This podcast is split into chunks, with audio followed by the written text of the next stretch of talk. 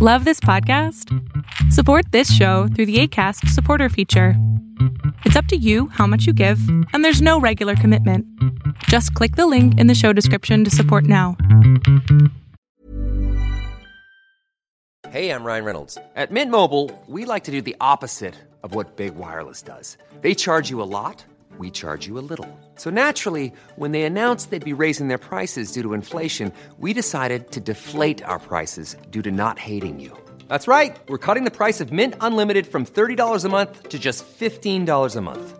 Give it a try at mintmobile.com slash switch. $45 upfront for three months plus taxes and fees. Promo rate for new customers for limited time. Unlimited more than 40 gigabytes per month. Slows. Full terms at mintmobile.com.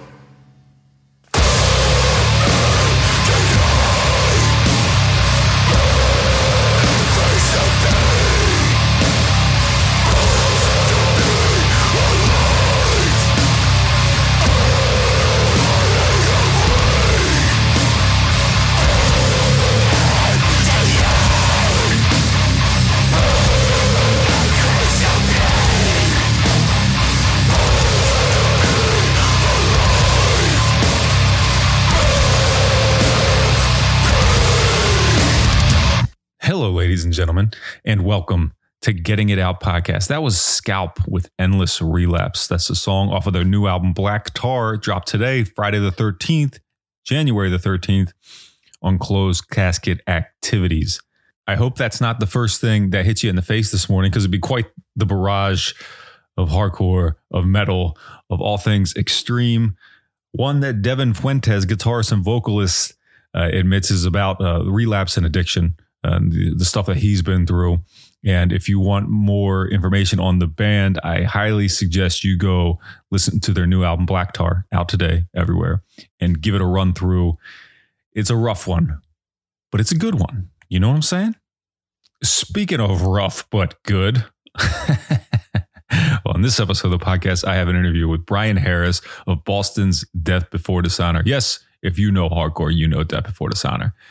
They've been around for over 20 years now, and we're talking about all sorts of things, but mostly the True Till Death reissue that's coming out in one week from today on Fast Break Records. Go now, run, don't walk to the fastbreakrecords.com store and buy it. I don't know if that's their real website address, by the way, but you can Google it and find out. But before we move any further, we need that sweet, sweet Hot Zone New Jersey crossover thrash intro. Yeah, what's good, all you bitches and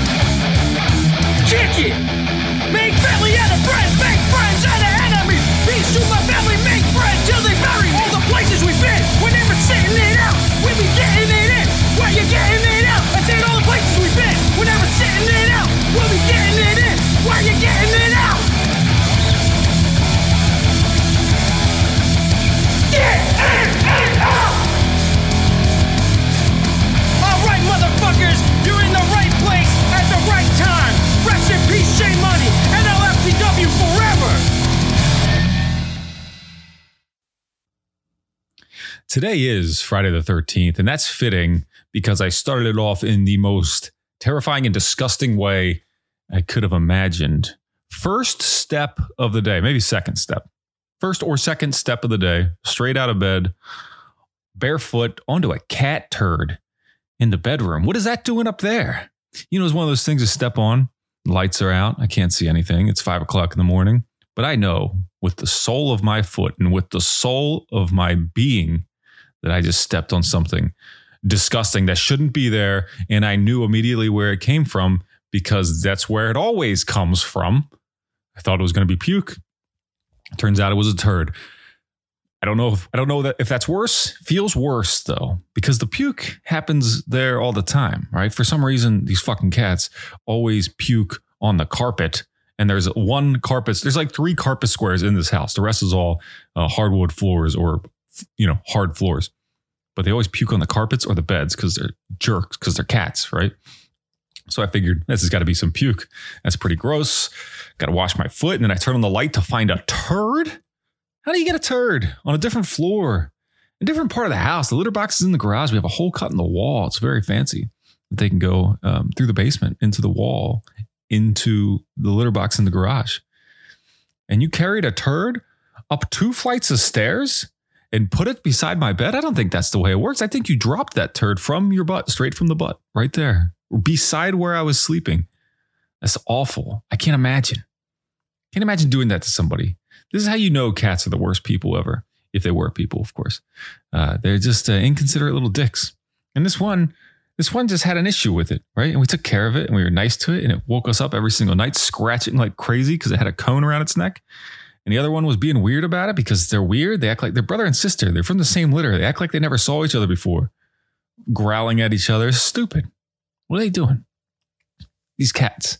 The thing about these cats, though, is that they uh, they they were here before me, so I have no say in these cats, and I've grown to like them mostly, but I don't like this stuff. I don't like barefoot cat turds on Friday the thirteenth. Friday morning, you think this is going to be a good day? Nope, foot straight into a turd. It's all right. It's okay because I've got this wonderful podcast to share with you today. Also, 76ers, come on, man. You're playing the Thunder. You couldn't win that one? It's pretty easy. They got two guys named Jalen Williams. That should be an automatic win. I digress. Got a great podcast here. A cool interview with Brian Harris of Death Before Dishonor. I actually really enjoyed this chat with him, and I hope you enjoy as well. We talk a lot about the True Till Death reissue, about things the past, the present, and the future, as we typically do on Getting It Out podcast. So before we get to that conversation, though, I'm going to play you the song True Till Death, which is extremely long. He and I talked about this, but uh, let's do that first. Here is True Till Death by Death Before Dishonor from their album True Till Death.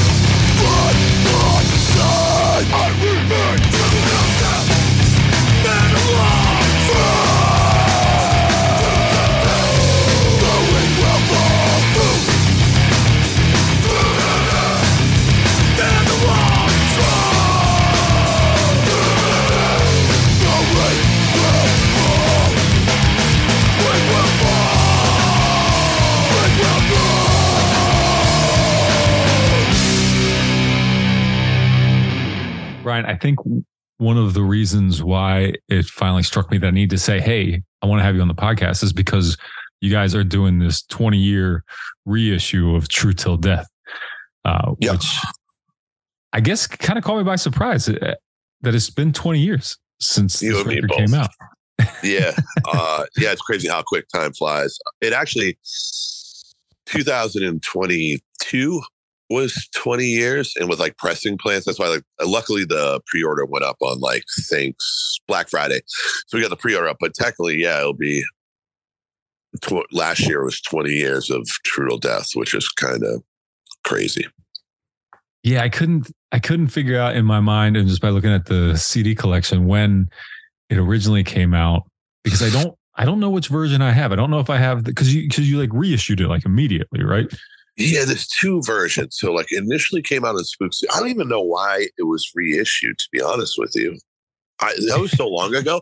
Like I know so even when I was like trying to figure out exactly when it came out, and if you read it was hard enough for me to even find a couple of these CDs, but to read the liner mm-hmm. notes, I don't think it gives like a month. I just know it was 2000 and because we started this band in 2021. We put out a demo shortly after, and then a year later we did True to Death. So it had to be like spring 2002 that we recorded it and came out. I, I don't, I don't even really know. And then there's like a different version that Spook City did, and I don't know why or what's different on there. To be Well, I think the, the one version includes the Nourish the Flame songs. So that must have been it. I, I don't know why we included that. Yeah. So we did the split. We did True Death. I don't know what came first. The split. Maybe the split came afterwards. Then we added it to the re-release. I don't. It looks like here's here's the way it looks. Uh, I'm, I just pulled it up on Wikipedia, which is funny that it's on Wikipedia, but it's but it's there. It has your wartime demo, uh, 2001. True Till Death, Yeah. 2002, Split, 2003, and the True Till Death reissue, 2004. Th- Four years in a row. That's weird. Okay, but that makes sense. I mean, like timeline that kind of lines up. I remember doing the Arch Flame split, and then I don't know. Maybe that's out of press, and we just added the songs. I don't know why, but yeah. No, Okay, I'll take your word It's on cool. Uh, I, I don't I don't even know which version of it I have, but uh, had it for a while. Uh, been been a fan for a while, so you know. That's, I guess I've been listening to your band for twenty years, which is it's it's funny to say now because I I think you know. Rem- do you remember like when you're maybe maybe it wasn't true for you, but I know it definitely was for me when you first like getting into hardcore and there's like a uh, badge of honor about like how long this person's been Sure. in the scene, been involved, and then like at some point it just doesn't fucking matter anymore because Right. because it really doesn't matter, and then to go like, well, I guess it has been 20, 25 years. No, you're 100 percent right. Yeah, because you start going to shows, you'd be like, dude, I heard that dude has been going to shows since whatever 1986, and then you're like the young person. And Then yeah, eventually like you're just a part of the scene, going to shows, being in a band, and before you know it, you're like, all right, yeah, I guess it, like it's like even this re-release, like I don't, I'm not like a. I think it's cool that we've been a band for 20 something years. Like I, I'm kind of proud of that. Um, I'm not like a celebratory person, but I was like, and Joe Hardcore and like Richie Crutch, like kind of approached me on this. And the thought had been out there, and it was kind of like, let's do this. Fast break, we'll do it. And I was like, you know what? Like it never came out on vinyl. And a bunch of people always hit me up because it's not on like Spotify and stuff like that. I think there's like Yeah, a YouTube of it. And I was like, and those songs, like, I mean, that record obviously was an important thing at the time for us, but I think we sound like a different band now, even though we play still True to Death and stuff like that. But like, but it's cool to kind of honor it, even though I'm not like, uh, I don't know, I'd probably be a little more sentimental with the Friends Family Forever record than I would this. But, but without True Death, we probably wouldn't be here. So, Yeah, I, th- I think I can I can echo that a little bit in that I don't think I heard of you until the song "True Till Death," um, and then but then it felt like Friends Family Forever was like the breakthrough for you guys. But um, certainly "True Till Death" and and really a, a lot of that Spook City Records stuff at that time was uh, was was very popular. It was a very it was a wild time, you know. that, yeah, no, they had a just- lot going on. And I, I mean, Sean was really good to us at that time. Like he was living in like, I want to say like Norristown, PA or something, right? That's near Philly. it right. Yeah, Yeah. And so he was like home base out of there. We were always touring up and down the East Coast and staying at his house. And he was putting out a bunch of records, like all like same type of level of band, like do, bands that were doing like weekend tours together. And he, mm-hmm. he did a bunch of cool stuff and like was open to cool stuff. Cause I remember when we met the Nourish the Flame guys on a whim, we were like, I don't know, doing some weekend. And like, this was like the beginning of the internet. We showed up to some, like one of our shows got canceled in North Carolina.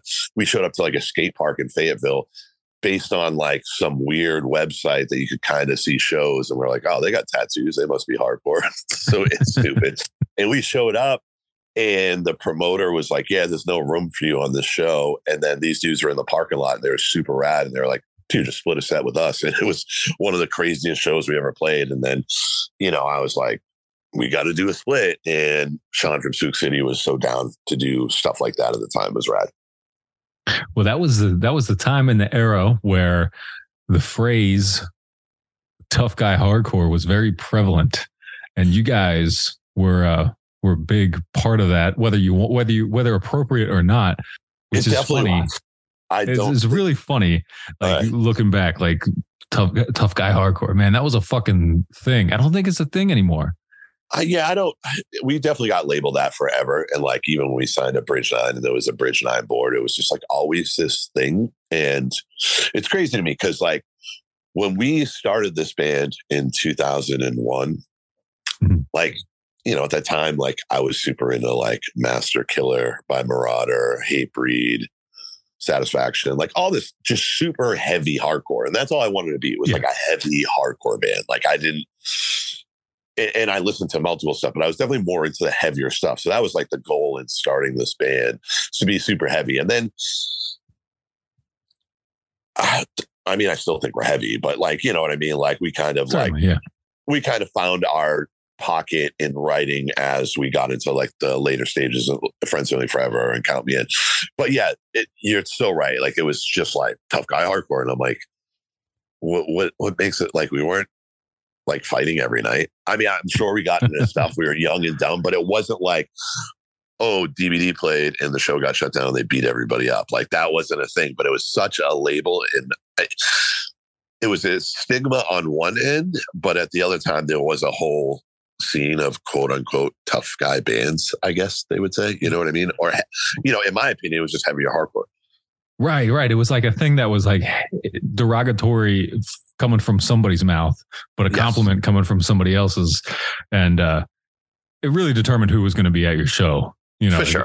Yeah. There's, I, I always talk about this uh, at the, the time I lived in Baltimore, how there there was the sidebar scene and there was the art space scene, and both Right. of them were hardcore scenes, and one of them was you know. A, a, a rowdier crowd, and one of them wasn't, and I For feel sure. like that's uh, fair or not. That was you guys got put in put in the one, and uh, but it, but it seemed like you embraced that, and for good reason. I don't think it was doing anybody any harm, and uh, it, you, you certainly fit the bill at the time. Um, but there was a lot of stuff on coming out in Spook City Records specifically around that era. But I mean, uh, I think for a lot of people, you probably had to get on a lot of radars with the whole Boston beatdown thing because you were a pretty uh, prominent character in that whole DVD. How do you look back on that now? Uh, I don't love it. I don't hate it. I don't not. It's, it's a time and a place when that came out. You know what I mean? Like this goes back to the tough guys thing. Like you can take the music of Death Before Dishonor. and We're like, we we didn't help our situation when we're in the Boston beatdown or on Gangland or what you know what I'm saying. Um, Yeah. uh, there was a lot of things that didn't help our situation, but uh, as far as like what people thought, but at the same time, like the Boston beatdown, uh, you know, I mean, I, I lived in Boston. I was around for a lot of this stuff. It wasn't me beating up all these people in these videos. You know, there was just a lot of crazy shit going on in Boston that was captured on video. And when my friends were like putting it together, I'm like, cool, you know. No, I mean, I- uh, look- negative look- publicity, like, and, and You're talking to somebody who bought it, right? So like you're not, you know, what No, I mean? and I was bought it and watched it it a million time. times. yeah, I thought it was cool. I think like I think and and to be honest, like the first time I went to Europe, I mean, I went to like Coretex Records. They had Boston Beatdown posters everywhere. My mind was blown. I was like, these people know about this. But anyways, I think that I think that it did. It definitely like helped us out for what was going on at the time, right? Um, Mhm. Definitely.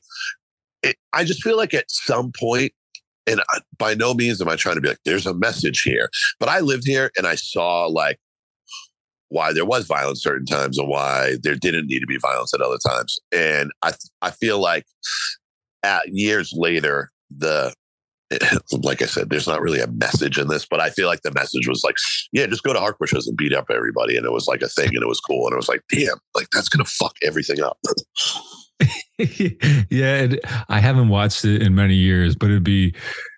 It, I, I, I probably still have it around here somewhere. It'd be it'd be an interesting watch now to look back at it like as a, uh, uh well now uh, as a parent, like as For a, sure. as a For kid, sure. like just look watching it now. I'm like, huh, I watched this a lot. I wonder how that uh, what the, why why my hand got broken so many times. Right, uh, right. Yeah. So like I said, I mean, it definitely like it definitely it definitely like got our name out there more. You know, at that time we were Mhm. trying to do anything we could. You know, we started with doing weekends and then we toured a little bit here and there. And it really wasn't until like 05 in Friends Family Forever we really started touring. But we were trying to get out there. So like anything we could get on to get our name out there. And it definitely helped get our name out there for sure. Sure. Yeah. Yeah. Well, I I, I want to get to how you really started getting to it around friends, family, and forever, or Fri- friends, family, forever. Um, and actually, I was talking to Chris Wrenn couple weeks ago, and he kind of shared that story as well. That I think I already know because I heard you tell it before, but we'll get to that shortly. But I I gotta imagine that you were like the expert on how to spell till, right? uh, I, I still like fuck that up, so I'm not the expert by No. any means. Well, which one is, is it? Two L's or one? I think we put two L's, but if I, I don't know what it's supposed to be. Ah, well, I thought you would know because I don't either, and I just figured you are the guy to ask because you've been dealing with it forever. Uh, I feel like we did two L's, and we're stick. uh, You know what? I'm just going to stick to it. That's the way it's supposed to be. I see other people with one L, and I'm like, that's way cooler. I should have done that. Uh, I honestly But, don't. but know. is it like one L and an apostrophe? You know, like it's, No, a, it's a weird. it's T I L L. Nothing. Uh, I think. Yeah, that's what I'm going. yeah, I think that's the way you did it. Yeah. That's that's our style of it. that's, that's the tough guy style, as- as they say. there you go. There you go. Well, another thing uh, about uh, about True Till Death, the song specifically. You know what I remember about that song? I remember that song being great. Right? It was like a it was like a single. It was like a hardcore single, but it remember being long. Dude, if I could go back in time, uh, even with this re-release, I always say if I could, dude, that's always like four and a half fucking minutes. I'm like, I Yeah. can swear on this, right? I'm sorry if I Yeah, yeah. absolutely. Um, yeah. I'm like, dude, we should have went back and re-recorded it and like cut half of it out and it won't last. Like there'll be sets like we just did the the show at like Reverb and we only had like 25 minutes. like, dude, this song takes up like Play the radio. eighth of our Yeah. uh, but yeah, it is super long. And this goes back to like, all right, so I guess my biggest complaint, it's not even a complaint, right? So you start a band, we did wartime demo, and that's only like four songs. And then we did a full length, and we were all super young and like learning what we were doing. And I won't knock by any means that record, but I do think a lot of stuff was like, uh, we we we didn't know quote unquote how to write. I still don't know if we do, but you know, we didn't know what we were doing. We are just like, yeah, we're a hardcore band, man. Let's do this. Oh, let's repeat this. So a lot of stuff in that rec- record to me is almost like a run-on sentence. You know what I mean? Like I feel Sure, like, yeah. and you know, there's some stuff that's cool. It's just like you know, we were young, and I don't really think we knew what we were doing. And I bet if we went back in time, because throughout the years, we're always like, man, this song is so fucking long. but it is. You're not wrong. It's. I think it's great that you point that out because it's crazy how long it is. It is. It, uh, I I listened to it today because, well, like you mentioned, that is the only song from this record currently up on uh, streaming services, at least Spotify. And uh, I th- I do think that's one of the cool things about you you guys reissuing this. Uh, I think you said earlier that uh, Joe and Richie approached you about doing this. Um, was this is that how this all happened? And and with I think Break? so. Like, I mean, I talk to Joe all the time, so I feel like I had mentioned it. I, you know, I could have hit up Chris Wrenn like we've been with Bridge Nine forever. Um, I just wasn't really like.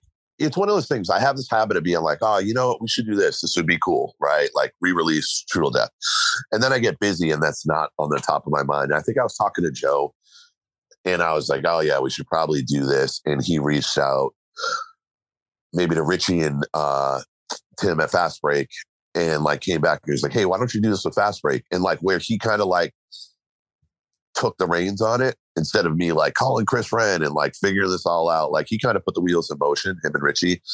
Because I was speaking with I was speaking with Joe, and then like Richie was my point man for a minute at Fast Break before I started talking to Tim and just getting everything together. And they kind of just like like I said, took the reins on it and just started being like, "Hey, you, you know, send me this," and then they're like, "We should add the, fac- war the facilitator, who we might call it, the Draymond sure. Green of the situation. for sure." So that definitely got the wheels in motion, and then I was like, "Cool," you know, like I don't know, I haven't put out anything on a different label in many years, and like I love Chris, you know, I I probably would have called Chris and been like, "Hey, do you want to put this out?" But I just wasn't really thinking about it, and then yeah, uh, that all led to this and it came together kind of quick which is cool you know what i mean? We're adding the wartime demo onto there.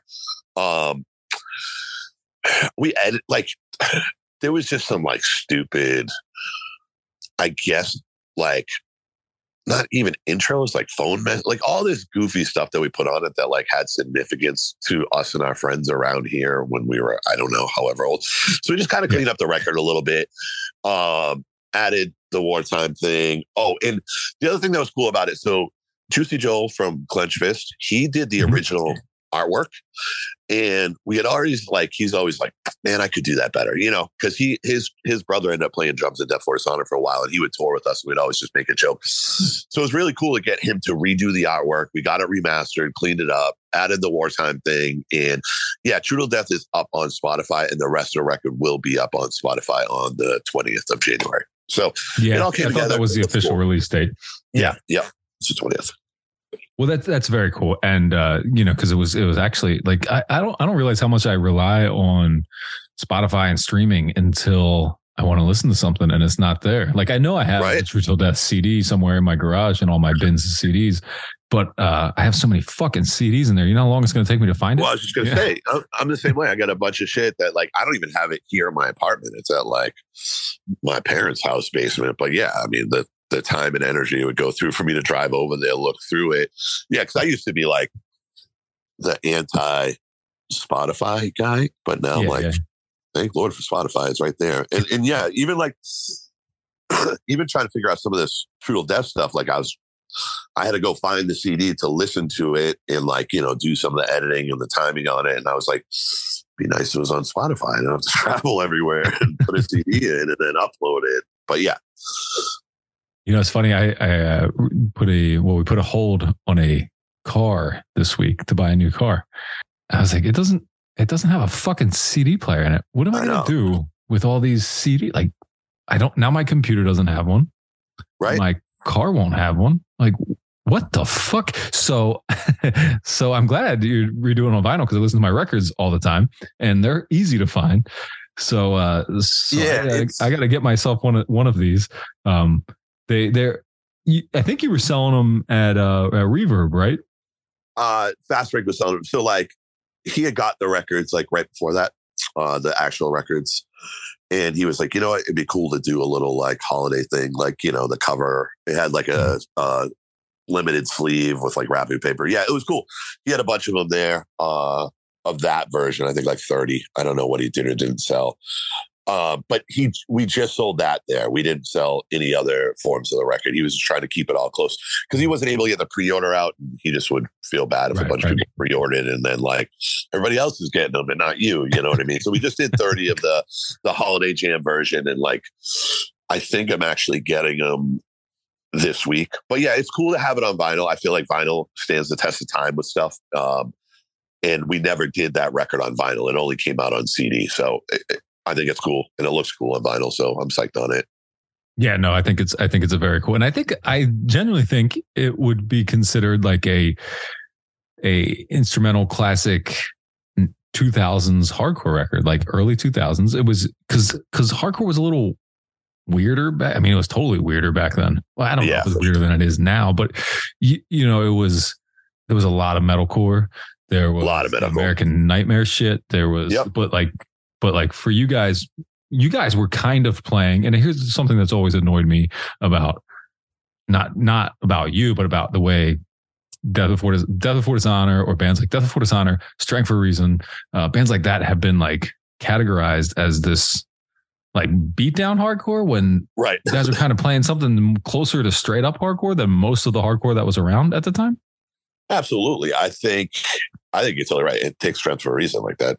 I mean, I remember getting that first strength for a reason demo, and I think I still have it somewhere in like '97 or something. 90 I don't know what year it came out, but my old band Yeah. played them. But yeah, no, that's another band. I, I that's what I mean. Like when I was coming up, to me, like whether I listened to Merauder or Strife or Hatebreed or Madball or Agnostic Front. And, and take Agnostic Front, for example, right?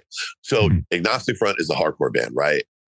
If you go through their catalog, it goes from like super old school 80 style to I don't know, metal driven on like one voice. Crossover. Yeah. does this, right? Crossover, we'll call it. But you know, they'll they'll say crossover, and then like there's are, are what are they going to call them? The punk years, you know what I mean? Yeah, And like then- this, yeah, the, the, the oi influenced. Yeah. shit. yeah, but ultimately, Agnostic Front's a hardcore band. So that's why it's always crazy to me when someone's like, oh, this is tough guy, this is beat down." Like, and obviously, like, I guess we go back to Boston beatdown. I don't know, the beatdown thing always just drove me crazy because I was just like, where, like you said, like there's bands like us, you know, uh, Strength for a Reason. There was so many bands at the time, Mushmouth, all types of bands that were just like heavy, but yeah, but yeah. not not like just straight up heavy, just like heavier hardcore. But like, tell me, Madball set it off is not a heavy hardcore record. You know what I mean? Yeah, yeah, yeah. And and and when I and maybe maybe you're the same, maybe not. Probably it's probably safe for you to say you're not. When I use the term beat down hardcore, I probably mean it derogatory because like outside of bulldoze, anything that identifies as beat down hardcore, I think mostly sucks.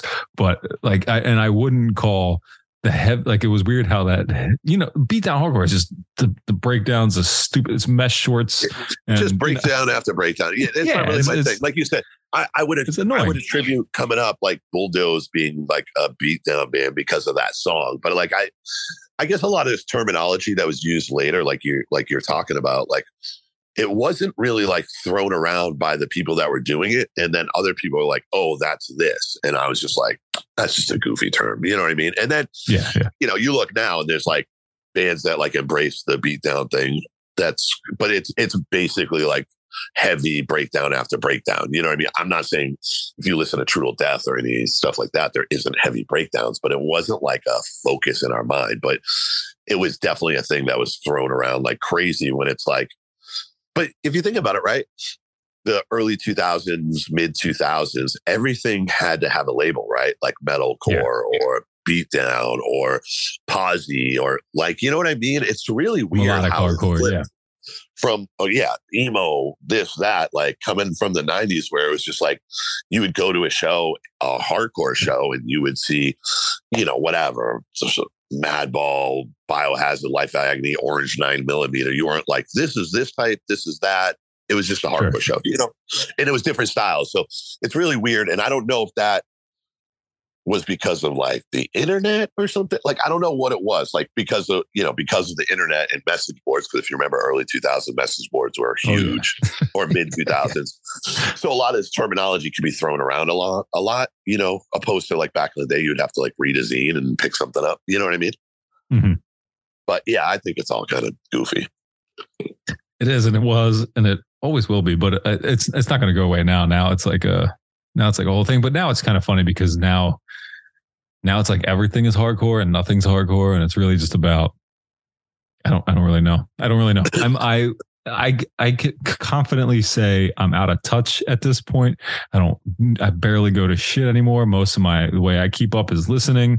Um, Yeah. I'm, I'm like I'm like doing the opposite that what you're doing because it seems like you're fucking out there more than ever. And maybe that's just from my I think in the last like so I mean this is we're obviously not going chronologically in anything and I don't care but Mhm. so like we didn't put out a record from 2009 till 2019 right? So there's a Yeah. 10 year gap. Um and you know 2009 better ways to die comes out. We're we're touring. We've been touring. We're a touring machine. We toured off of that so like few years. Then frankie stopped touring you know we went through a lot of member changes but that was because of years of touring you know people getting married so there was that but we were still touring. Then you know i personally i think i was beat had a lot of weird stuff. Anyways uh so like 2007 we never stopped touring. We just stopped touring as much. So 2017 14 17 like all those years were kind of weird. And we never got a record out even though these we had songs written. We just were either touring or trying you know teaching a new bass player or personal stuff. So when unfinished business came out in 2019 like things in life are kind of in the right place and like lineup wise the band's a little tighter. And so i would minus the pandemic yeah we're out there. We're trying to do a lot more stuff you know we're not doing what we used to do like the 200 days a year but we're for sure i know it feels good. I feel like we're uh not that we were ever not a real band but we're a real band again you know what i mean? Like those weird years where we were kind of burnt out like personally mentally burnt out personal shit going on couldn't put a record together not because of songs just because of life. I was it's, it's just a weird time. So yeah we're definitely out there doing way more than we have in a long time and it feels really good. Yeah, I think I think I thought you were well, I never thought you were done because I always saw you guys were playing shows, but I thought the uh, that new Death Before Dishonor was done because you know some bands just kind of roll into that. Like oh we're not just Yeah. we're just not doing any more new records. And uh and because because well to backtrack a little bit I was a little behind on Better Ways to Die and I remember I remember when I finally bought it and I remember listening to it in the fucking CD player of my car and just being feeling like an idiot that I didn't listen to this record immediately. I that I love that record, like for, I- for that. so many different reasons. And uh, I don't know if it's uh, if it's a fan favorite or not, but I think that record is so good. So it was noticeable to me when there wasn't anything for another ten years. But then you drop Unfinished Business, which is great as well, and both of them are fucking pretty fast records. Pretty, I mean, Better Ways to Die maybe a little longer, but um, Unfinished Yeah. Business is just a fast hardcore record, and it's something that I feel like people don't think about or expect from Death Before Dishonor. Well, I think, I mean, all right. So I, I appreciate what you said, but I, I do think Better Ways to Die. Um, I love that record. Um, I do think it came out at a time, I, I don't know, too much going on. Like I, those songs actually do pretty well live now, but I feel like, I don't know. I feel like the record didn't do as great, especially it didn't do as great as like Count or Friends Family Forever. But like, I don't know, time. I- Yeah.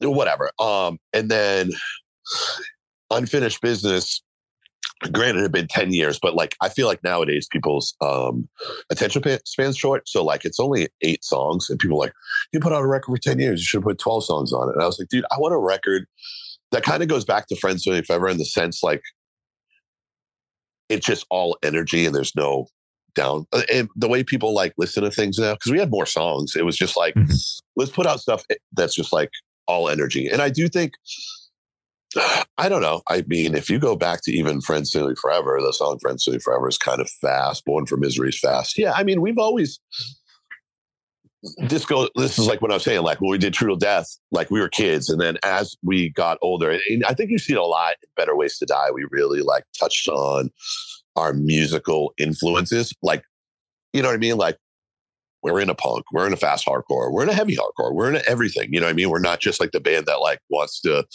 try to recreate Master Killer. Not that we did that, but you know what I'm saying? Like, you know, Yeah.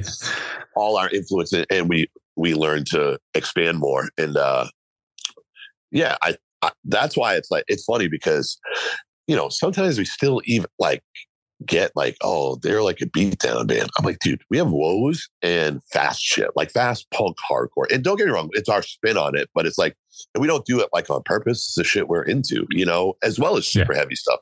But it, yeah, I, there's a lot of fast stuff in Death Before Dishonor.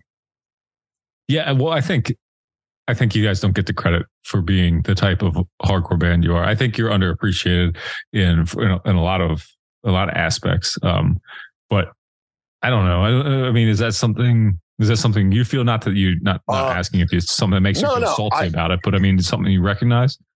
I think so. You know, I hate to like look at my own band like this, but to be like 100% honest, I think, I think when we come out of the gate in like 05, we get a lot of buildup and a lot of momentum in 2008. And then we did a lot of touring. We went to Europe a lot. Um, Mhm. I think then there's like a lull in the band. Like this goes back to like the better ways to die, even though that record's amazing. I think there was a period where not always underappreciated, but like, you know, I was bitter about a couple. Like, how come we didn't get this tour? How come we didn't get this? You know, not Right. how come people aren't buying our records, just more opportunities. Cause I'm just the type of guy like what I try to do with my band is just get in front of people. You know what I mean? And you see like other bands of our level, like getting this bigger tour to expose them to something, and we're just getting left in the dust. And I'm like, all right, cool. Uh, but we have that touring history. So that stuff like kind of bummed me out. But I think like coming back full circle, I will say this.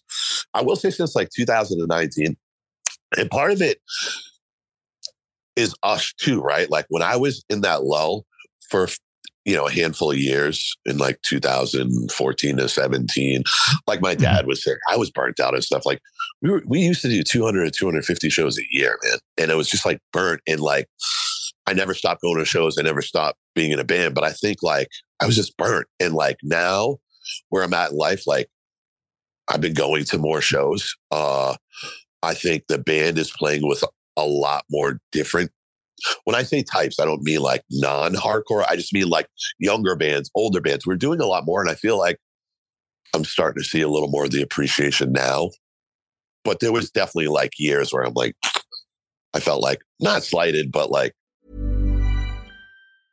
When you're ready to pop the question, the last thing you want to do is second guess the ring. At Bluenile.com, you can design a one of a kind ring with the ease and convenience of shopping online. Choose your diamond and setting. When you find the one, you'll get it delivered right to your door. Go to Bluenile.com and use promo code LISTEN to get $50 off your purchase of $500 or more. That's code LISTEN at Bluenile.com for $50 off your purchase.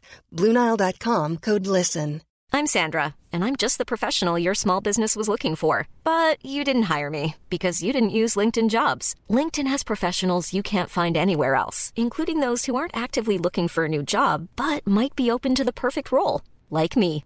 In a given month, over 70% of LinkedIn users don't visit other leading job sites. So if you're not looking on LinkedIn, you'll miss out on great candidates like Sandra. Start hiring professionals like a professional. Post your free job on linkedin.com/people slash people today.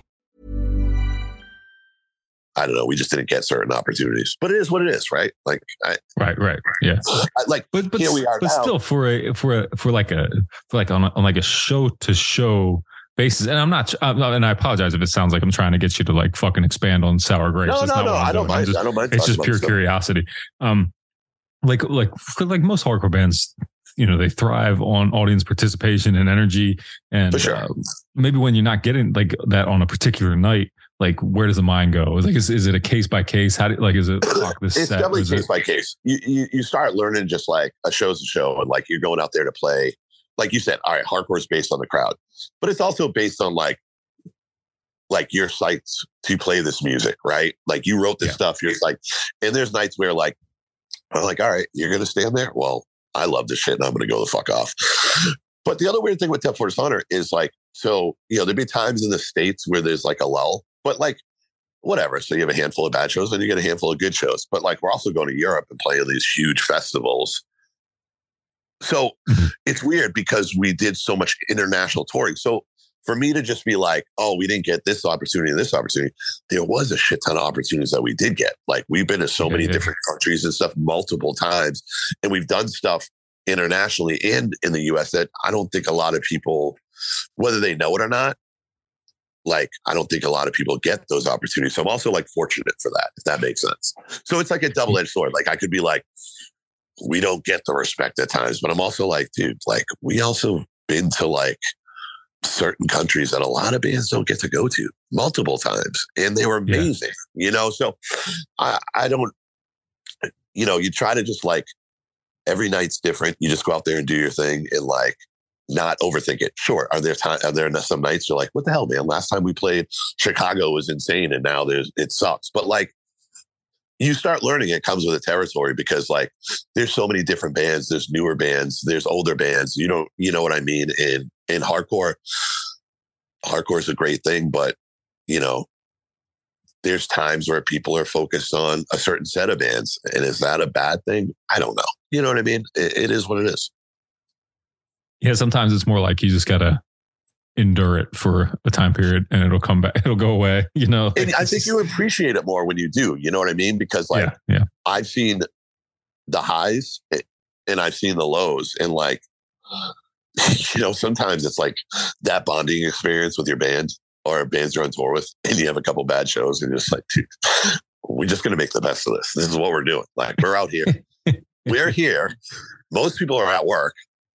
We're playing music that we want to play. Like, you know what I mean? You really start learning like I, it just is what it is, you know. Like I, that's why I try not to be like bitter about stuff because there's so many positive things. Like, dude, I, like I said, I got to play 250 shows a year, multiple countries. Like, and it's not even the amount of shows, but it's just like, and even now to be a, I'm 44 years old. This band's been around for 22 years, and like you said, in the last like minus the pandemic, we've been having a lot more opportunities or taking opportunities or just going out there doing our thing. And like things have been pretty good. And I'm very like fortunate for that. You know what I mean? To that kids still fuck with us. You know what I mean? Like, yeah, ab- absolutely. And I think for someone like myself and other people like myself who, you know, kind of kind of have been part of at least as from a fan perspective the whole time of uh, watching and being uh, and, and loving Death Before Dishonor. It's cool to it's so cool to see you guys still doing it, to see you still going. Like, because I mean, my situation, I I don't know, I'm I'm c- totally content living family life, barely going to shit, just listen to music, and but it still makes me it makes me so happy to see bands like yours going out there and still doing it, like still. I don't know. I it's- appreciate that. And- and we have that cool too. about it. You know, for being a band this long, right? So we have a bunch of, you know, I hate saying the word fans, but let's, you know, people that are into our band that are married with families and can only support us by, I don't know, buying a record, checking out Spotify, grabbing a shirt every now and again, once in a while coming out to a show when it, when, when timing is right, you know? Yeah, when the And fucking cool. planets align and you know For sure. everything. Yeah. And I get it. Yeah. That's why that's why we went through band members too. You know, it gets to a point where people need to do families and buy a house. There can't be an hardcore band that might make a hundred dollars a night. Um, but I totally get it. But you know, a- a- and on the other aspect, like you know, hardcore's still alive and thriving. Probably the best it's been in a long time with these younger bands. Uh, yeah, Whether I it's agree. something that um, you know, is it a little different? Sure, but like the the the the feeling of it's there and you can tell it like you know playing with these younger bands seeing these younger bands even like you know granted i'm 44 but when i'm hanging out at the middle east at a show and you know it's not just me and my old friends i hang out with a bunch of younger people you know that's that's who goes to shows granted we're not going to talk about like the days of like reading a thanks list on how to find out shows but i mean the spirits there these kids are psyched on these bands and they're supporting the bands and it's like I think it's cool. And I think it's cool to still be, I'd like to say relevant. Our shows have been pretty good. Granted, we're not the biggest, but I, dude, I'm happy with what I am. You know what I mean? I'm happy with still playing in this band because I've always loved it. I've never stopped doing it. It's something I really believed in. And I'm just happy that people appreciate us, even if it's not everybody, but you know, the love's there. I, I've been feeling it lately. Good, good. Well, I, the, I, think the persistence is really appreciated too, and like the way you've you've kept it, you've kept it going. Um, and specifically, like kind of what I from my purview was like a resurgence. But talk to me about a little bit about the uh, what we might call the peak of Death Before Dishonor, because as, as as I know it, there was Friends, Family, Forever, yep. and then a phone call from Roger and yeah, so count me in, and all of this kind of becomes like the, in my opinion, the peak of Death Before Dishonor. Yeah, like the 05, 6 to like 08, 09 was mm-hmm. like insane. But yeah, it all started like, you know, we had done True Till Death. we started writing songs that were a little more, well, better put together. Um, yeah uh, you know, we had done the split stuff, but even in the split, you hear like the split with Nurse Flame, you hear like a little bit of a different, not style, but you know, the way we form our songs are not like all long as fuck. Um, so, but I'm trying to like get on a label and we didn't like have by any means any like falling out with Spook City or anything. It was more like, all right, DBD's doing weekends. We go to the West Coast. Like, we just want to tour. We're like, all right, we started as a band. Like, you know, it'd be cool to play shows that people know our words. And then we're like, it'd be cool to leave the state. And we're like, dude, we can, let's just keep on playing. So I'm trying to get on a label and I also want to like record a record at a better place. And I reach out to a bunch of people, get shut down by almost everybody except for Chris Wrenn. And Chris Wrenn was very honest. He was like, dude, I'm not going to lie to you. I don't love True Till Death. He's like, let me come out and see your bands. And I'm like, cool. And he came out and saw us at like the Palladium or something like that. And he was like, you know what, man? He's like, you guys are fucking amazing live. so we linked up with him and uh, he's like, cool. We got his outpost. I sent him about, I don't know if you heard demos. Uh, and we recorded the record and Friends Family Forever. And literally like two months before it came out, like he had the like, you know, advanced copies he was sending out to people. And mm-hmm. Agnostic Front was going to Europe with Terror and Diecast for a Unity tour. It was like a branded tour. And Terror had to cancel on like two weeks' notice. And somebody over Oda Cro-Mag, uh, rest in peace, who used to run a magazine, but heavily involved in the music scene over there. He had heard Friends Family Forever. And when he heard Terror dropped off the tour, they needed a, a band. And he brought up to Mark and MAD. And yeah, I got a phone call being like, yo, can you guys go, or an email, I don't remember, but can you guys go to Europe for six weeks? And dude, it was like we had to leave in 10 days and we didn't have passports. I had a court case going on. And I just went, yep. I don't know how to do this. I just went, yep. And then I hit up Chris Wrenn and I'm like, dude, I need to borrow money. I need flights.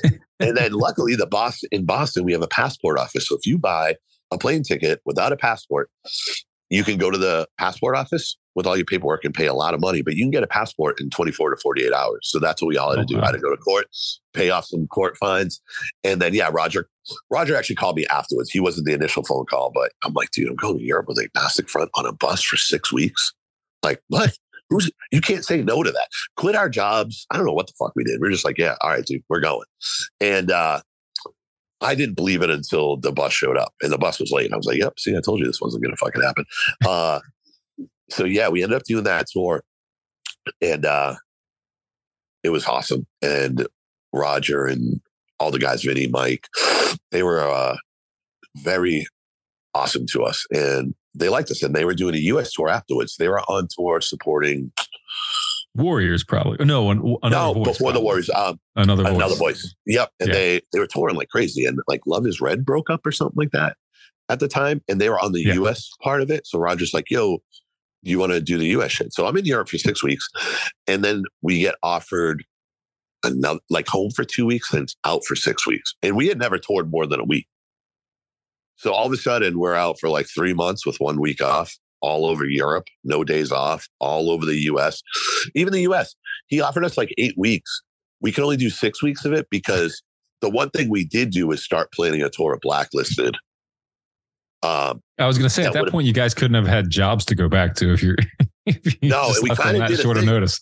we we were like we were very eager to just get out there. So yeah so that was like the initial like set off for the band. And that started into like literally i think it was like 07 08 we did two to 250 shows a year. And that tour in europe like led to you know great exposure in europe and af taking us out in the states. And all of a sudden we just started doing a bunch of shit tours after tours after tours. And things were really well and uh yeah in like 07 i think we did count me in and that sold really well, did really well. Like, I think that was like the peaks for us, you know, like, but I mean, there was other peaks, and you know, I know that that was the peak for like the states. You know, we did a lot of cool tours in the sta- states. We did that like ten for ten tour. I don't know what year that was. That was insane. Ooh, Maybe that was I- like oh nine. yeah, did a bunch of cool shit. Um, but things were good. What was man. the big Like, disaster with 10 for 10? Was that Tennessee or some shit? What happened? Knoxville, Tennessee. Yeah. So it, it was a venue that um like never did a hardcore show. And the opening band, it wasn't even on the tour. Um fuck, I can't forget their name. They're from Tennessee. They 11. Yeah. No, there's still 10 bands. There just wasn't 10 touring bands. Um it was weird. Every night was same but different. Anyways, the opening band covered Merauder and dudes from Trapped Under Ice and were like moshing, and then security started grabbing them, but like assaulting them, and then we just went to war with security. It was I bad. knew it was Justice's fault. I knew it. it was. It. Might have been Sam at Merauder the time, and too. I don't know. yeah, pro- probably kids. if uh, Mashin is trapping or to Merauder is probably a Sam move. Um, for sure. But yeah, so you know, we did a bunch of stuff, and that was like great times for us, man. Um, but you know, then you get into like momentum's great. I think Better Ways to Die was an amazing record. You know, it's probably the record we took most time on it. But then after that, it was like. I don't know. Do we focus on Europe and international shit too much instead of the States? I don't know. We had a lot more opportunities in Europe, and then you're trying to balance it. And then, like, Frankie, who had been in the band, he's like the original bass player, but he like slash like writer. He ends up having a kid, can't tour anymore. And, you know, we just go through this thing of like band member changes, you know, uh, B roll left Yeah, the yeah. band. Um, a lot of weird stuff. But yeah, so that's, that's, the, I would say the peak of DBD is like 06 to 08. Without like, sure- I'm not trying to take away what's going on now, but I'm just saying if you talk about like heyday, that was like, I Sure, sure. know. Yeah, yeah. That's that's what I meant. I, I wasn't trying to diminish what's happening. no, no, for sure. Um, so there was you had all that success that really kind of started uh, with with big opportunities with tour in Europe, and it looks like you're For sure. about to go back there next month with a Yep. whole Boston tour. So tell me about this tour that came together with Slapshot, Risk, and American War Machine. How did that come together? Uh, you know, it's funny. We've been talking about doing a Boston tour for years, and like even I don't know, like well, ten years ago, it was like we should do like Unseen, Street Dogs, Slapshot, Death for like big bands, and then kept on falling apart. Those bands broke up. I don't know, whatever, whatever happened, it, it, it never came together. And uh, you know, even for us, so Europe has always been great, and you know, I feel like since we were playing like big fest, main stage, like all this stuff, and and that doesn't make us this or that, but we just got a lot of opportunities there. But even since like 2014, stopped going to Europe as much. I feel like there was a time where I don't want to say like gave up on the States, but like, you know, like I gave up on pushing, pushing, pushing, but like European offers came in and we're like, all right, we'll go do this. You know what I mean? Like I didn't break up, but I also wasn't like, we got to figure out a tour, you know? Um, so, you know, we kind of slacked on Europe for a bit and then uh we went over there right after Unfinished Business came out with Terror, and that was fucking awesome. Not that we hadn't been there, but it was like good again. You know, I think the record Unfinished Business really did a lot. So, anyways, did that, did the summer tour last year, and I, I hit up Slapshot, and I'm like, yeah, we've never like toured Europe together. You know what I mean? Like, why don't we find? And Slapshot had been. I was talking to Ryan from Slapshot, and he knows like from back in the day when we were trying to do the the the unseen street dogs version of this Boston tour, and we were laughing. We're like, dude, these bands are breaking up. It's never going to happen. So I hit him up and I'm like, dude, let's put together a tour and us and you guys, and we'll get a couple young bands, and uh, yeah, so they were cool with it, and uh, we hit up some young bands, and Risk was down to do it. We had a couple other bands, and they it couldn't work out, and then Ryan, Ryan who plays in Slapshot, also plays in American War Machine.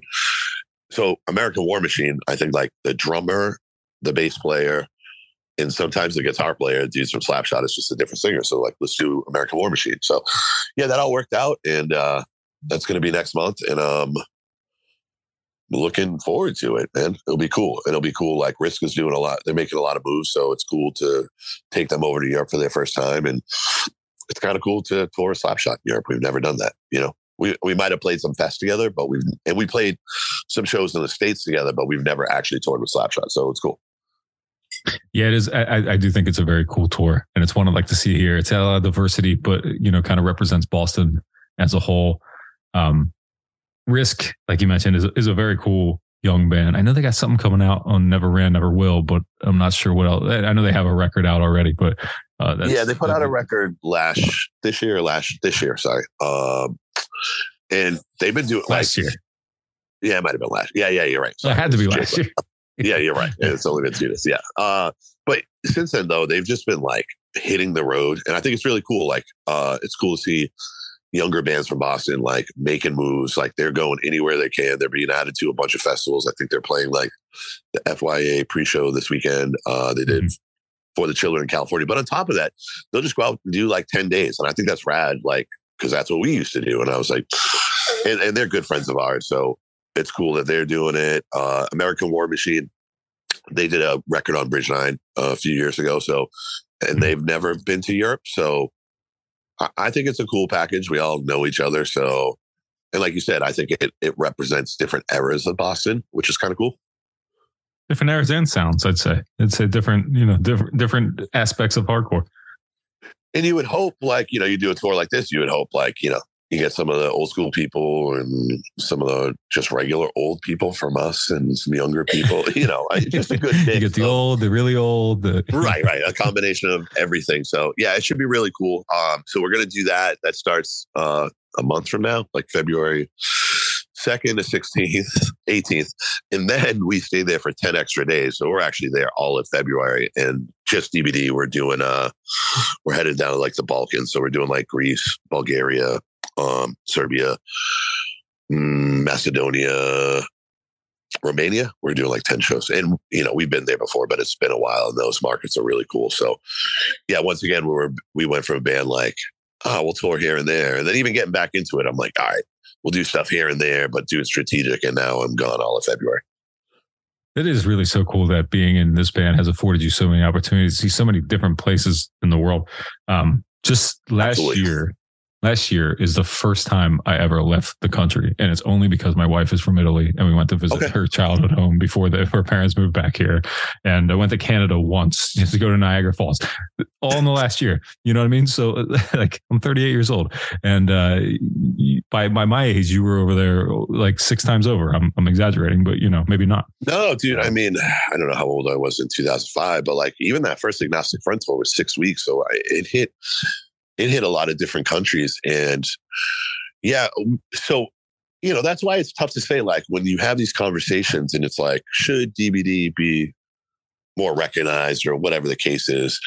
There's there's some aspects when you're like, yeah, sure. But then it's like, dude, I mean, we've been Southeast Asia, Europe, God knows how many times, but not just Europe, like the Eastern Bloc, Russia, Ukraine, uh, dude, I played Estonia. I always thought Estonia was a fake place from from Encino Bio Encino Man. dude, I, dead serious. I thought it was like a joke, and we were going to Europe literally for two months with Ignite. And I look and I'm like, I'm playing Estonia. I thought it was like literally a joke. So you know, wheeze the juice, man. Right. So yeah, dude. between that, I mean, South America, Central, like even coming out of the pandemic, we did Mexico and Central America and then Bogota, which is kind of South America. But you know, I, I played Ecuador for the first time. Uh, I'd been to Central America before, but never played Ecuador, and that was fucking insane. Like we're still getting cool opportunities, and that's one great thing too. Like for all any negative, like to go around the world and see different hardcore scenes in different places, whether they're small or big. In some of these countries, people are just so appreciative that you're there playing, and it's such an amazing feeling. So that's one of my favorite things to this day. I mean, it's still cool to play Boston or Brockton or even Baltimore sometimes. You know what I mean? It's still cool to play Yeah. places, but when you get an opportunity to play a place that you've never played or you only played once because it's on the other side of the world, like it's fucking rad, you know? I, I, I can only imagine, and I take your word for it. and Um, it's like a, a hardcore band goes there, right? Like, granted, we're not getting paid millions, but we're also not paying millions to go there, you know? So it's, it's real. yeah, that's true. Well, so you've been at it for obviously, like we've touched on a bunch, a, a long time now. Yep. And I think it'd be really easy to point out the what's changed in a negative way in hardcore. But what do you feel has changed for the better in the hardcore scene in your time in it?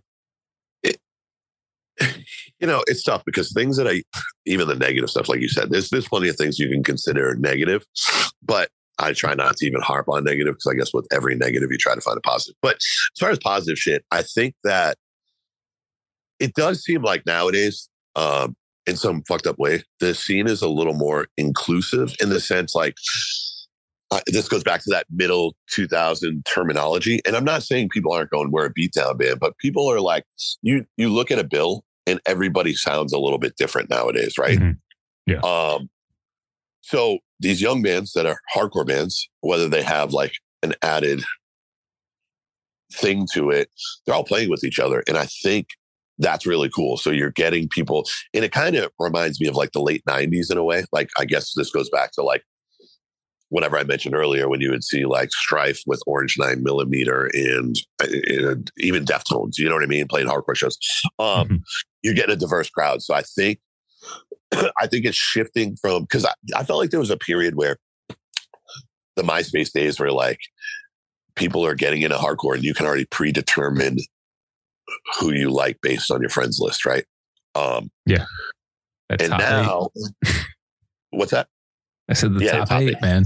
yeah and then that traveled into like you know whatever but i like i said i feel like the diversity in a in in the music aspect is like more inclusive like you can be a death metalish hardcore band and play with a straight up hardcore band and people aren't like this is weird and i think that's cool Mhm. like i think there should be more of that like one thing i've always pushed for and this would be one of the things that have always irked to me is like I want to do diverse stuff. Like, you know what I mean? Like we last year we played a show with the casualties in New Jersey. Dude, it was sick. We did phenomenal.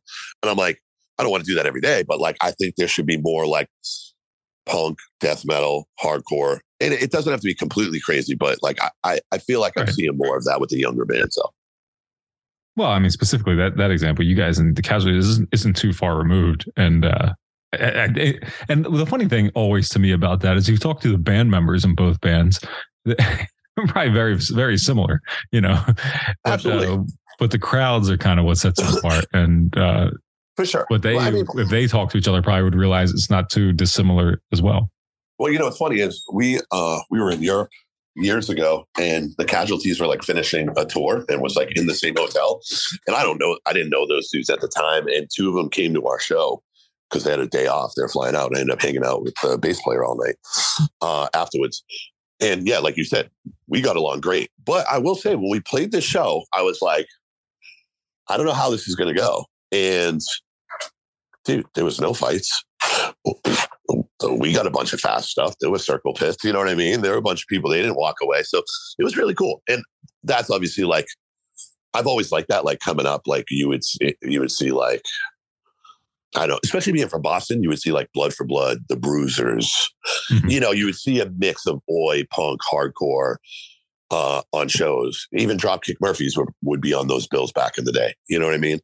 Um, And like I said, I, I don't, it's not like uh, DBD casualties that I'm seeing, but all these young bands have a different style and they're playing together. And I think that opens a door for, you know, you go to a show and there's people that don't look traditionally hardcore. And I think that's cool because you're bringing in, you're exposing people to this underground thing and they're getting into bands open mindedly in a way, you know?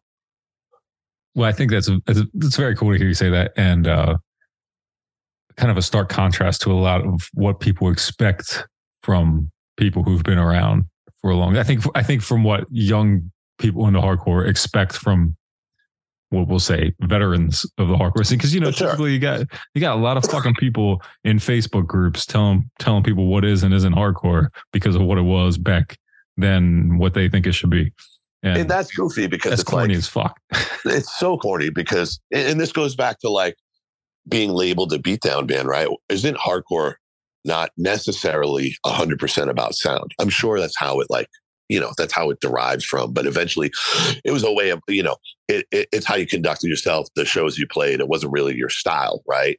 Um, right that's how we end up with ringworm and all out war as hardcore bands when Right. just straight up metal yeah. metal bands, right? Yeah. Like, Yeah. and, and- those those those people in those bands are the most quote unquote hardcore motherfuckers ever, and they conduct themselves in the same way. So, I feel like this whole like you're hardcore, you're not hardcore. There's a thing, and I always say this: like, I miss. You know, my first few shows when I had no clue what this was and I didn't know anybody there. You know, this goes back to like you hear this guy's been around for 20 years. And you're like, oh, I want to meet people and know the best thing ever was when I didn't know anybody because it was just Yeah. about the music, right? And there was something to that organic, like you don't know anybody, you're a little bit scared, but you're also like intrigued, and there's something in that. And you know, then you start meeting people and have friends, and you have a band, and then it becomes like high school in a way, right? Like every to go back and just like so if I go like I, you know I'll go to the Middle East on like a Tuesday night and there's a sold out hardcore show and you know it's Risk and a handful of bands and I'm looking around the crowd and it's like yeah there's regular looking hardcore kids there's some older guys and there's also like kids there that are just enjoying themselves and if you looked at them you would go that is a hardcore person or not and that is fucking cool. And as long as they're supporting the music and supporting the bands. Do you see what I'm saying? Absolutely. 100% and i think it's very cool for you to say that you know, there's sometimes I wish I fucking knew nobody. And obviously, like being in a band, connections is very important. But like, I, I really go back to that time. Like, I think my first show was like '93, and I went to see um, Biohazard, uh, this band Stompbox from Boston, and Reason Enough from Boston. And uh, I kind of knew hardcore. I didn't know a lot about it. I, you know, this is the era of like some local kids were into hardcore, and hardcore was very diverse on what hardcore is, and it was fucking scary. And I thought at the time I wanted to know everybody. Like it'd be cool if like these people thought Yeah, I was yeah. cool or something. And then, you know, people didn't know me for a while. And there were a lot of those kids that I went to that first show from my town that didn't go to shows anymore. So I would go on my own because I was sucked in by it. And now going back, I was like, there was something truly organic about that. And that's what I try to do. Like, I guess it's kind of cool. Like, I know a bunch of these younger people and I acknowledge these bands when I see them. Like, you know, because I'm always at shows now and I'm like, oh mm-hmm. shit, this younger band's cool. May not be my thing, but, you know, they're killing it. And I try to like link up with them to do shows. But I'm also not like super tight with them. So in a way, I can kind of stand in perspective, whether they know me or not. It, it's not the same as like 93, but I always look at hardcore now like, yeah, I'm a part of hardcore, but to some extent, it's also like their world, like the younger bands, right? Like, yes yes for sure because I would, in our peak time, if some like older guy came up to me and said whatever, I'd be like, get the fuck out of here. This is not, Yeah, I try to you. respect everybody until you try to like criticize me. You know what I'm saying? I mean, I don't go to shows and start fights with younger kids because I'm sure they'd be like, who the fuck is this old mo-" Even if also like, also here here's the thing sorry to interrupt you but also they can probably beat us up now you know yeah, I mean, unless I have like a weapon, I'm not trained in jujitsu like half these motherfuckers, and I'm fucking 44, younger stronger faster yeah Uh, but but I think there's something to that, and I like I truly am respectful. Like you see, like older people going, "This is how it used to be," and trust me, there's moments where I'm like, "Dude, it was fucking cool in this certain Mhm. time." But agreed if these kids are going out Monday through because just because I went to that show on Tuesday night, these kids are out supporting shows and they're fucking packed. And I'm like, I'm not going to every show. I mean, I don't have a, I'm married. I don't have kids. Um, I have a little more freedom, but I also work my ass off when I'm home from tour. So, you know, as long it's as their they're not, yeah it's their scene. And I'm respectful of that. I mean, unless I need to put my foot down on something, but most of the time it's like, I feel like if you're respectful to them, and it also, it goes a long way. Like they, I, I want them, I want hardcore to be successful for the next 20 years. You know what I mean? Yeah, no, no, absolutely. And I think that's, I think that's where it gets lost on a lot of the uh, Facebook group type of guy who's for sure not really got, I not see really a lot of much going on. there. Yeah, and it's it's tough though because I do, you know, like I said, I mean, there's certain elements of the old days that I think are fucking amazing, but it's also like society too, right? You're mm-hmm. those days of like getting in a fight. I don't know, some bald guy hit me and he took off. Like there's cameras everywhere. Everybody's pressing charges. Like it's a different day. I can't imagine. Yeah there's nothing wrong with that. Like, I don't need to be out on Lansdowne Street fighting every Friday and Saturday night, like fighting the regular folks that are coming into club nights because we're different than them. Like, I don't know. Can can you imagine shit. getting? I always say I can't imagine. I think the adrenaline rush from a fight would give me a heart attack now. You Probably I mean? Like that that that like that feeling when you're actually like in a real one. And uh, yeah, no, I, I can't you, even. I can't even imagine feeling that anymore. Like, and, and but you don't even really. I, I do cardio like three times a week, and I don't want to feel that anymore. For sure. But you don't really see it that much. I'm not saying shit doesn't pop off, but I'm just saying like the element of danger and random crazy folks at hardcore shows, like mm-hmm. from your era, like you said, whether it was the your friend that's a liability or the old guys that show up and used to be a liability. I'm not saying it doesn't happen, but it's not as frequent as now. You go there and it's almost like I feel like I'm at high school in a way because I'm like these yeah, kids are young. Yeah, yeah. They're dressed uh, differently, but but I like that though because it's like I don't want to have to get involved and like stop a bunch of fucking fights or fucking punch someone in the face for being an idiot. You know what I mean? Like it's cool. No, no, like, t- totally agreed. And that's that's something that Justice and I talked about recently, where it's like you you look across the room and it's like, well, I think uh like three old guys could take this place over. I don't want to though. You know, I want I, I want to let them have it. yeah, and, and, and like I said, where where you're seeing like the diverse bands that's what I appreciate more, I guess. Like uh, musically, it's like it's cool. Like you'll see like a band like Scowl playing with a band like Risk playing with a band mm-hmm. like Vomit Forth or something. You know what I mean? It's just like yeah, yeah. That's a cool bill like, oh, to me. I'd be at that show. Yeah, and I think that's fucking cool. And there needs to be more of that. You know what I mean? That's like we did a run out to Chicago and back, and you know us and Cruel Hand. Sure, that's similar. And we took Year of the mm-hmm. Knife, and it's like they're younger. Like I guess if you listen to them, they're not the same, but they're fucking rad. And They hang out and they're hardcore. Right, right. Yeah. yeah, no, and I, I, I appreciate that aspect of the scene now, and I I totally agree with you on being more inclusive and opening. And I think I do, and I agree too that I think it's for the better. Um, for sure. But for let's let's wrap it up with this one. Absolutely. Uh, you're doing Europe here next month. Yeah. And uh, it's been it's already been four years since your last record. Yep. I see you're going back to do some festival dates this yep. year as well. So what what else is in store for Death Before Dishonor? Any new music or is it all torn? No, we got so uh B roll that was our original second guitar player uh is back mm-hmm. in the band. Um he came back in when Colin left. Colin was in the band for 10 years and just other personal stuff. So we got a lineup like my drummer's been in the band at this point for 10 years, Ben.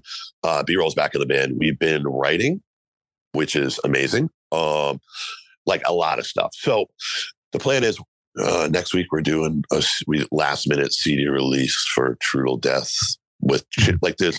There's a show in Boston with Chisel and Barry Dreams and Rift. Yeah. Uh, so we got added to that. So we got that. We go to Europe.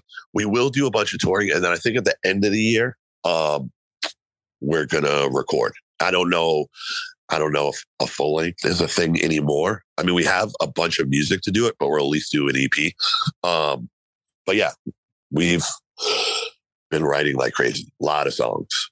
Um, I just don't, like I said, it's just a weird thing, like to put out a full length. I don't know. I don't know if people will pay attention to a whole record anymore. I don't know. Like, I'm sure people that appreciate music will, but I feel like the younger people, their attention span is just a little shorter. So whether it's an EP or full length is to be determined. But my thought is maybe like record in like November or something like that. So mm-hmm. we'll have a new record for next year.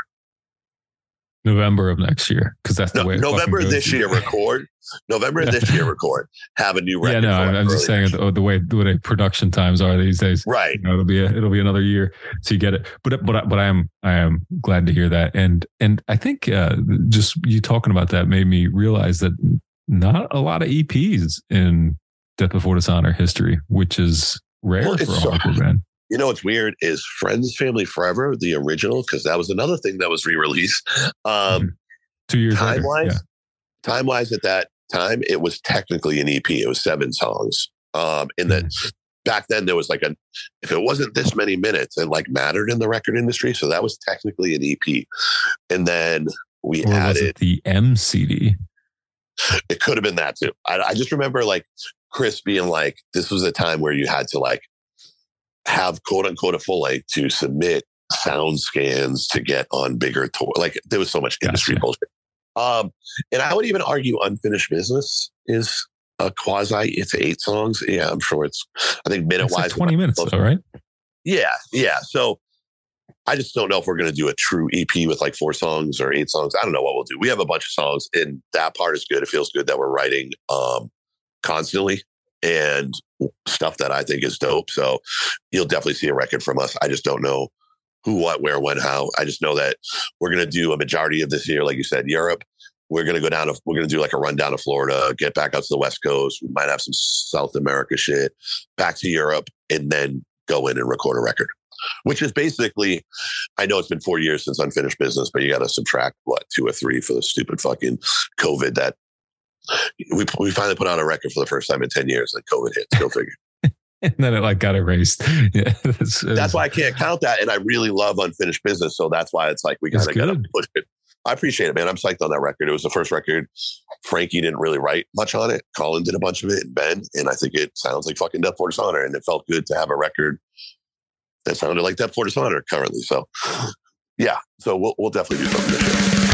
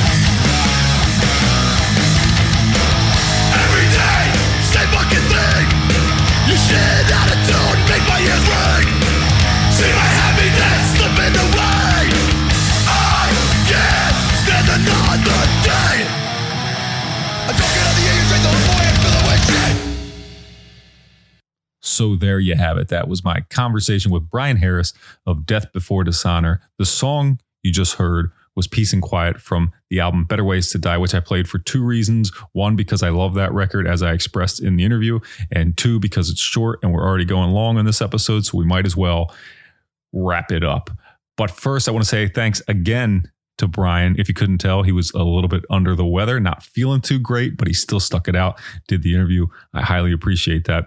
And I appreciate you for listening. If you haven't yet, go into gettingitout.net. What are you waiting for? I put a lot of work into that place. You should go there, check out what's going on. New music came out today, Friday the 13th. Go see what's on the list. Go read the review I did for the Prosthetic Records debut of Italian screamo post hardcore band Stormo. It's called Endocannibalismo. It's up there now.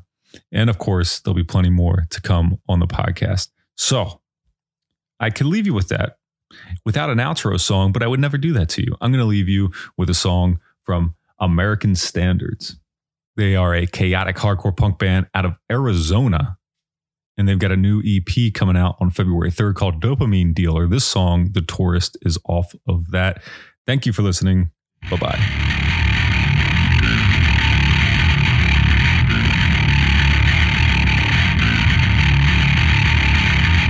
When for what we see China's drugs of the violent gang. The whites claim what lives on As a beacon to the past life. Guided to your salvage throne